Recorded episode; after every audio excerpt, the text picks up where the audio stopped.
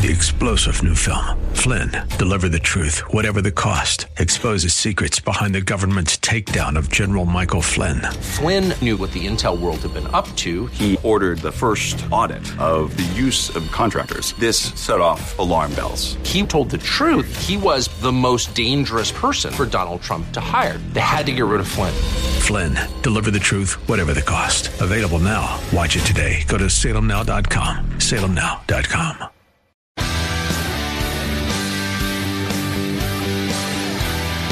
Are you looking for truth from God's Word that you can understand and apply to your life? You'll find it today on Make It Clear with Doctor Stan Ponz, Bible teacher and president of Clarity Christian College, formerly known as Florida Bible College. Listen now as Stan makes it clear.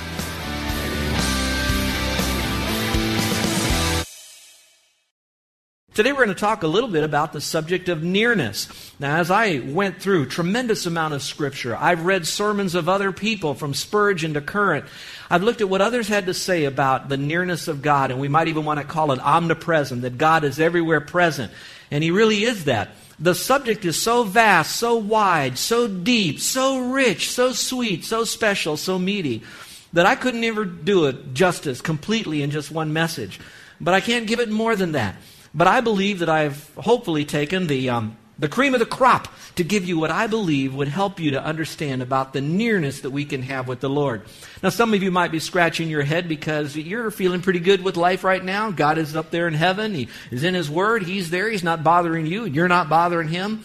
But I'd like you to know that there is something that's missing from your life that God wants. He wants to be so near and dear to you and that you could experience Him. For at any moment, you could receive a phone call, or police officers or, medic- or military people could come to your door and tell you that you've lost a loved one through an accident or through a military encounter of some type. Some of you could go through a situation that will bring you to a moment to loneliness in your life. And I pray that would not be the case. And yet some of you, you might not have ever lost people in your life. You're surrounded by thousands, like Janis Joplin. Janis Joplin was going home after a concert, and she was kind of carrying her guitar over her shoulder, and she had her manager next to her, and they were walking to the bus. And she said, I just made ten thousand people fall in love with me, and yet I'm going to go home and be all alone. And that story could be lived out in a lot of people's lives today. And so I don't know where you are right now, but I would like to submit to you that when you are called upon to be lonely, or when the dust settles on the end of your busy day as your head hits that cool pillow at night, that God does love you and that there is a nearness that you can experience with the Lord. Perhaps you'd like to take a little personal inventory on your relationship, on nearness with God and others. Here's question number one you could ask yourself. Do I sense that God is distant from me? Maybe there are periods where He ebbs and flows. Maybe He's distant from you right now. Number two, do I struggle with intimacy, with closeness, with relationships in my family and with others? It seems like I'm always banging into other people, and I, I don't have intimacy with others, maybe even in my own marriage or life. And then finally, do I have difficulty knowing the real needs of other people so that when they are hurting, I don't have intimacy with them, and they really don't know what my needs are? They're scratching me, but they're not scratching me where I really itch. And so I have a lack of nearness, and I have a struggle with that. Is that where you are today? Now, I'm not trying to give you a lot of sociology or psychology, but it could be because in the world in which you grew up, you grew up in a home where you weren't maybe picked up or loved or hugged, or you grew up in a home where that your fam- family was highly task-oriented, but you didn't either hear the words nor the tone nor the actions that made you feel up close and personal. So maybe through life you're still struggling with this and might even show in your relationship with God. And maybe you're trying to task your way to God, either to come to know Him as your Savior or just to go on with life. And I know that could be the case, and I am certainly not here to point my finger at you. I just know that you're struggling with it because probably beating deep within your chest is a heart that still says, in spite of all of this, I want intimacy. I want to have a sense of nearness, not to a rock or a tree, but to something that's alive and real. And yet you struggle with that. And I know that might be the case. And so all through life, you're going to be struggling with that. But no matter where you are, whether you're one that has to sort it out and just take it by faith, next to those that have had great relationships. In fact, they can have a relationship with the cashier somewhere, in other words. It's just easy to build a relationship with them. The question is, is it the right one? Is it a biblical one? And it will really help you. Well, in putting this message together, I thought what might help you would be some of the definitions of what nearness is all about. So just grabbing from a secular dictionary, it says to come to, draw near to, or to approach. I still think that you can draw near to, come to, and approach and still not have intimacy or have a sense of nearness. In fact, you can be in a crowded elevator and you're close to people and you might even approach that person by climbing into that elevator with them. But you certainly don't have nearness to them in a real intimate and a special way. And then Noah Webster's dictionary, it tells us about nearness from three angles. One of it, it says closeness, which means a small distance, like a farm to a market. It seems like that's what it would be, the first dictionary of the American language back in the eighteen hundreds. Nearness. How close is our farm to where we're going to sell our products? And then secondly would be by blood, a nearness by brothers and sisters. Now I have to tell you, I have a very unusual family. Those of you who have met them, I can tell you.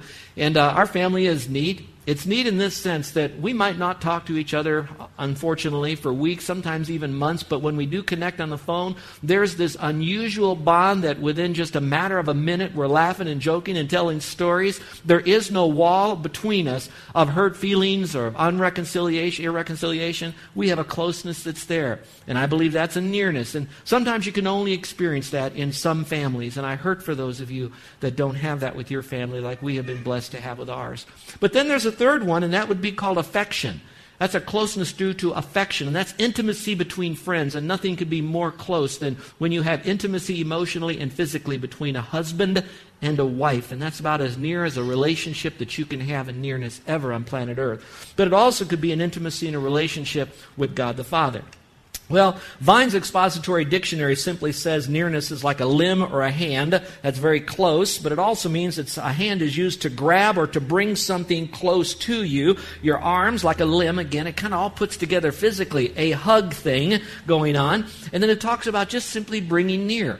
So I'm wondering that if that would be the case from the original language, that what we might have is a situation where that there is a bit of physicalness that's necessary. I don't mean sexual, for a, a relationship that we can have with one another. Well, I'd like to submit to you a definition of nearness. Now, young people, I'd like you to take your notes out from this message, and I'd like you to take some notes with me because I know that you're near right now. You got your best buds here, but essentially when you go off to school or maybe off island, you're not going to have the closeness. You're going to start over with a new set. Some of you eventually will move out of your house, and you'll need to know about nearness. There'll be times when your friends won't be there when they need you, or your mom and dad won't be there to respond to you when you have that need. And I want you to know how to build nearness with God in a very special way. So to do that, let me give you a definition of nearness that might work for you. So nearness is drawing close to God. Notice the order. Nearness is you and me drawing close to God. Now, I don't mean physically. Now, I'm here and I got to, you know, commit suicide or something to get close to God. I'm going to tell you, you never want to stand before God before God wants you to stand before Him. So that's not an issue. So drawing close to God and others. So in other words, it's not merely drawing close to the Lord. I believe even through biblical teachings here that drawing close to the Lord is not like a monk in a monastery that the closer I get to God is going to happen when I get away from other people. Yes, there is a time that I have to come apart or I'll come apart. But I'm really never going to be as close to God totally unless there is human beings in my life, because part of my closeness to God is going to be how I take God to them in a relationship. So it's all kind of mixed up together. In fact, if I'm at odds with another human being, I will lose a degree of my intimacy with God. And so God says there is a part of that. So it's drawing close to God and others for the purpose of knowing and serving them, God and others, better. So I want to draw close to them so I could really know them. Where are they itching? Where are they hurting? Life is not about me. It's about us, and it's about you. And so I want to get to know you so I can serve you. And some of us, we really don't know God. We think we know God. We think we get our information about God, often from sometimes late-night comedians, unfortunately. But that's not God. We need to know God so then we know how to accurately serve Him. And let me throw preachers in on this, and I'm going to put myself in this camp. Sometimes we preachers sometimes will display what we tell you God is. And if we do not back it up with biblical scripture, then we're giving you our perception of what God is. And you're not going to really know God accurately. And when you begin serving, you're going to serve the God of the preacher or the God of your own manufacturer, but not really God of the Bible. So we need to know His Word. So if you will, for just a moment, I'd like you to go on a Bible bus trip with me. I normally don't do this, but I, I think because of the subject of nearness and us understanding this whole concept about nearness to God, I'd like to take all of us on this journey. Now, some of you, you're going to be on the front seat of the bus right next to the driver, and you know all of this stuff, and you could even whisper back to me, Stan, don't forget to say this, and you want to text me, what about that, and what about this? I know you want to do that.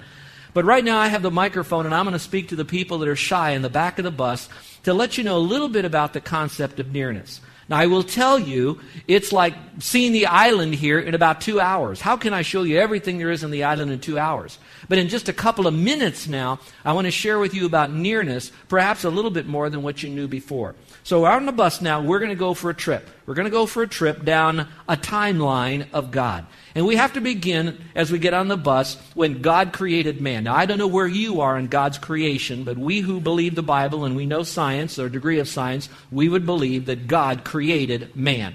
And when he created man, he created man not because God needed to have fellowship because he was so lonely. I believe it was because God wanted, through man and through what man was going to do, to bring ultimate glory back to God because of Satan and his situation and a whole lot more. But anyway, man was created already near to God. He was created in the image of God, already like God, close to God. But the Bible says that man, by his own volition, chose to disobey God. At that moment of disobedience, the nearness between God and man was broken. You know the story, how that when they then broke the, the law of God, the word of God at that time, immediately they saw themselves as naked, so they decided to cover themselves up. That covering in itself was now a physical sign of separation between them, their, themselves, their openness and nearness to God. Then they chose to hide, and when they hid, they wanted to hide because they didn't want to be close to God. And so God, when he spoke to them, where are you? He knew where they were, but they decided to separate, and they were not near to God. Well, through that fall, they then made, they, Adam and Eve, and then the rest of humanity, began to make decisions, some of them wanting to get back to God, but they wanted, catch this, get back to God their way. And even though we want to be near, God says, yes, I want you to be near, but it's not like any way you want you can become near to me, just want to be near me. He says, no, I want you to want to be near me, but I'm going to show you the road to get back to me. Why? Because he says, I am holy, and you are not holy. You are sinful. And so he says, I have the way to get back to me. So the world at that time decided, some of them tried to build things to get back to God. Others disobeyed God. There's a whole bunch of people that said, you know what, we don't want God. We want our own God. So they created their own God, and we could try to separate and sort all that stuff out. But the bottom line was, man kept moving further away from the nearness of God. So much so that now you have a, an ethnic group of people, we might say, the Jewish people that now wound up in Egypt in slavery. God was desperate now. Not that he was lonely, but so that he could show himself strong in the behalf of these people and let the world know that humanity could still become near to God and God could become near to them. So what does he do? He then takes this group of people and he now releases them from Egypt. And you know the story. Takes them out of Egypt. It wasn't just to show himself powerful and strong, but what he wanted to do was to show the rest of the world that there would be a group of people that he would restart again the ability and the opportunity to become new and near to them. So he takes them out. So we see at the, the fall, the nearness was broken. Then you see the Exodus. Now they're wandering in this wilderness experience. And so they're away from the world, and God says, keep separating yourself from the world because I'm going to reveal myself again to you in a special way. But man had some problems. Coming from Egypt was a bunch of Gentiles called the mixed multitude. So they were kind of really on the outside of the rings. All right, at the center was God. They're way on the outside. Then you had sinful man. So you had the Gentile. Then you had sinful Jews that were out here. Then it kept building up as they got closer. A tabernacle was erected. And God says, all right, I will come and be with the people in a sense through this fire by night and a cloud by day. And I'll come into this tabernacle. And there was only a certain way, certain people that could get up close to me. So he said, I'm going to reveal myself and I'm going to show how they can come, become close to me. So then during that time, he sets up a whole set of laws to let the people know how far, watch this, how far they were from God, how lost they were from God. And then God said, through all of that, he says, I'm going to show you that if you follow what I tell you to do on how to get close to me, it wasn't keeping the commandments, it wasn't doing all those other ceremonial things, it was through the sacrifices they would be making, particularly the blood sacrifice, and they had to do it through a certain person that would be a priest to be able to do this. So God says, I'm going to bring you now closer, but even then, that closeness is not, still not going to be the intimacy that you can have with me that's still coming in the future. So we move away from this Exodus period of time where the people now found a way through God how they can become close to the Lord. Now you get into the book of Psalms and the prophets. Let me skip Psalms. I'll come back to that in a moment. Let me go to the prophets. So the prophets are now telling them, even though God is willing now to show you how to get close to him, I want you to know that God in the future is going to be right there in your midst. He's going to be on planet Earth. He's also going to set up a whole kingdom for you, and you're going to live in his kingdom, and he's going to be the king of your kingdom. You're going to have that intimacy and closeness with God, and that's going to come in the future. And that's why some of the Jewish people have things kind of thinking here, well, when is Jesus coming back? He can't be Jesus Christ. The Messiah's got to come when he sets up his kingdom. So they kind of set that aside, the virgin birth and all of that, and they look forward to something in the future. But they're waiting. So the prophets are saying that he is going to live among you, and you're going to see him come, and he will be your king. Now let's go back to Psalms. At the same time that the prophets were saying that, and even a little bit before then, you had David and other writers of Psalms that were saying that, yes, we do know that my Redeemer lives, he's going to come in the future, but he also prepares a table in front of my enemies, and I can have intimacy with God even now. Now let me give you parentheses. That was the verse we put up on the screen when we began our little preaching time here that Scott read to us. We will go back to that to let you know that even though the future of intimacy physically with the Lord being that close, we still can have intimacy even now with him when he's not here. So now let's jump over Psalms, jump over prof- the prophets, and go right into the Gospels. Those of you that are new to the Bible, the Gospel, the first four books, Matthew, Mark, Luke, John, all right, those four, all right, those are called the Gospels. What you see there is the fulfillment of God dwelling with us, the name of Jesus. Does anybody know what his name was, that his given name when he was here on the earth? What was it? It starts with I. Emmanuel, or E in some translations. And you know what Emmanuel means? God dwelling with us. Do y'all got that? Say, uh-huh. So the Gospels are now showing that God himself chose to dwell amongst them, named Jesus. Now stay with me. The Old Testament then says, in order for us to really have intimacy, this Jesus has to pay for sin. So the Gospels now talk about the death and the resurrection, where his blood that was shed would forgive people of that sin, which was the barrier between fallen man and God. So he says, I will forgive you when I die on the cross, pay for your sins, rise again from the dead. So if we want to have intimacy and nearness with God again, it comes through Jesus Christ, God who dwells amongst us. I'm not done yet, but let me see if you're tracking with me. Way at the beginning, God said, I want to be near you, and I want you to be near me. You chose to fall to sin. That sin is the barrier. And I'm now going to take the rest of the Bible and show you, he says, through the Word of God, how I'm going to still bring you back in nearness to me. So now you have Jesus in the gospel doing what he said he'd do by paying for sin, wiping down our sin life, breaking down that barrier so we can be a part of him forever.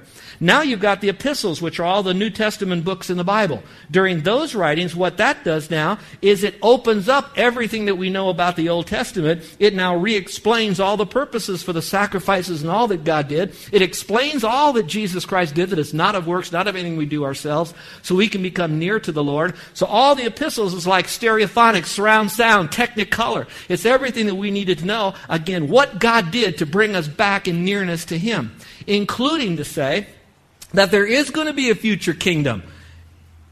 And you know the verse I gave you? Remember what it said? The psalmist named Asaph, who wrote this one, he said, whom have I in heaven but you, Lord? Stay with me. And there's none upon earth I desire besides you. And then it goes through the rest. But here's what he says. There's nobody in heaven but you. So even though there's going to be that future reign with Christ, and we're going to be right there in the kingdom with him, there's still going to be heaven. And heaven isn't so much about, and I don't mean to hurt some of you, you have loved ones that have gone on, and I preach it too, that you'll be there with them, and they'll have a new body, and I'll have a new body, and the likelihood of us seeing each other in heaven is pretty high, according to some of the verses that I see. But the purpose of me going to heaven and the joy is not going to be so much me being nearer to my lost loved one who died in Christ. My purpose of being in heaven is to be absolutely the nearest I ever possibly could be to the Lord Jesus Christ, God Almighty himself. And so the purpose of heaven is to celebrate that nearness with him. All right, we've gone around the island, and how long did that? Ten minutes maybe? All right. Now, how many of you gained a little insight about nearness through that little... Would you raise your hand? How many gained some insight? All right. Now stay with me, because now I want to unpack that a little bit and make it a little bit more practical. Instead of just giving you a timeline now, what does all that mean to you and me and our nearness to God? Follow along in your outline a little bit further. How is nearness illustrated in Scripture? I kind of went pretty quickly over that. Bullet point number one is his comfort is near to those who have a broken heart. I'm going to be building a case with this, so you want to track with me. I want you to know his comfort is near those who have a broken heart. So I guess I need to ask you a question. Is your heart broken today? Did something happen this week that brought you close to tears or a broken heart? Did something really bother you that you just kind of went, oh? I want you to know that there is a nearness of God where he wants to wrap his ever-loving arms around you, and especially those of you that have a contrite heart, that your brokenness came from, I've blown it. My heart is broken because of something that I did that really hurt God. It hurt another person, but in hurting another person, I grieved God because God carried that other person's pain that I caused. Was there a brokenness there? I want you to know that God says, I love you for that contrite heart. He says, I'm going to comfort you now because your heart is broken, and I'll wrap my arms around you. That's the nearness of God. If you experience that, that's God and his nearness. The second one, his name is near. It says, we give thanks to you, O God. We give thanks for your wondrous works. Declare your name is near. All right. Now, I don't have time to go through all the names of the Lord, but I'm going to go through two of them in, in simple English. One of his names means he's a protector of us. And the second name means he's a provider for us. Can you say that with me? Protector and provider. One more time. He is a protector and he's a provider. So that's what his name means. Now, I see his name by his work. So here's a question to you. Was there a time this week that God protected you? Was there something that happened that God protected you from some calamity, injury, pain, separation, hurt? Something happened where God, in his wonderful work, did something supernatural that protected you. You answer that. When he did that at that moment, I'd like you to reflect for a moment on the nearness of God, that he was, watch this, every moment, every nanosecond was in your life watching you, because he operates in creation. And at that moment, his work was displayed through his name, and that's his nearness to you. How many of you that God provided something special for you, something he gave to you that you now had a need? This last week, something very unusual happened. Uh, about a month ago, I was asked to speak at the um, Hawaii Kai Retirement Home. And I don't always take these, but it was a Saturday, and uh, some people play golf, other people surf. Sometimes I wish I, I could do more of that, but this opportunity came, and I made a commitment that if I could preach, I would preach. So I came, and the room was divided with old, old, much older than you all, believe me, people that were there. And uh, as I gave the message of the gospel, that's basically all I did was explain how you can have eternal life. And when I was all done, I know you're going to sound, it's not very spiritual, but you need to see how God provides. We, as pastor, just like you, we go through financial situations. Not maybe, I hope we don't misspend our money, but there's always needs. Things are going up. Gasoline is going up. You've seen it. Things are happening on the island. Our milk has gone up. So is yours. When I got all done, I'm shaking hands, and there's a man just pouring out his heart to me, how he wants to have his new girlfriend come to know Christ as Savior, and how much he really loved that person and loved them so much he wanted Christ. And another guy, he comes around, he shoves some money in my pocket, and I'm trying to talk to this guy, give this money, give it back, trying to, you know, you guys that are ministers, you know how that happens. I'm walking out the door, and someone else slaps an envelope in my hand, and I thought, oh, what is all that? Maybe a thank you note. I get home, and I want to tell you how much money I got. five dollars here and a ten dollar check. Now, don't laugh. Some of you are going to say, I didn't come for the money. I'm going to tell you that God mysteriously will provide for you and me. But the thing is, that nearness means that I have to have my antennas up. Now, here's the bottom line. We have to be aware of him moment by moment. You've heard, some of you are deeper, te- deeper Christians here, and you've heard of the book called Practicing the Presence of God. We make that so mystical, so mysterious. It's not. Practicing the presence of God is simply this. God is everywhere present. He has operated in your life. He's right here. You didn't even get here by chance today. God is here in your world. And now you just live based on that thought. Because he is. That's truth. And so God will take care of you. So practice the presence of God. He will protect you. Some of you probably could have had an accident this week, but somehow you didn't change lanes, or you changed lanes fast enough, or you hit the brakes when you needed to. And other times he provided for you. That's the nearness of God working in your life, and it's not some kind of a woo. It's just the fact he's near to you. All right, the next bullet point. His salvation is near. Salvation. It says, surely his salvation is near to those who fear him. So I guess my question is, is if you really want to be saved, do you fear him? Now some of you, when you hear the word fear and salvation and you want to go to heaven, you hear the thought, well, I've got to fear the Lord. That means when I fear him, I've got to worship him. I have to serve him. I have to weep and wail and grind my teeth and feel so sorry and do so many works and acts of contrition to prove I fear him so that I could be saved. That's really not, not what it's saying. It says just fear him.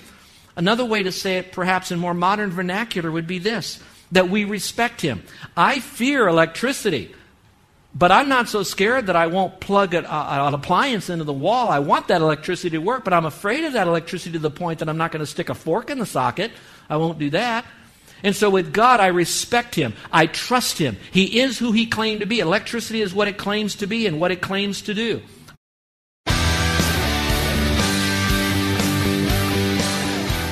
This is Joe Ponz, and I want to thank you for listening to Make It Clear with the teaching of Doctor Stan Ponz, founder of Make It Clear Ministries and president of Clarity Christian College. Make It Clear is dedicated to taking the Word of God with clarity into every person's world. It's the support of listeners like you who make the ministry of Make It Clear possible. You can provide your tax-deductible gift to Make It Clear online by going to make it clear dot org. That's make it clear dot org. Thank you for helping us make it clear. If you would like to have Doctor Ponz speak at your church or event, please email us at tell me more at make it clear dot org. That's tell me more at make it clear dot org. Thank you, and remember to make it clear.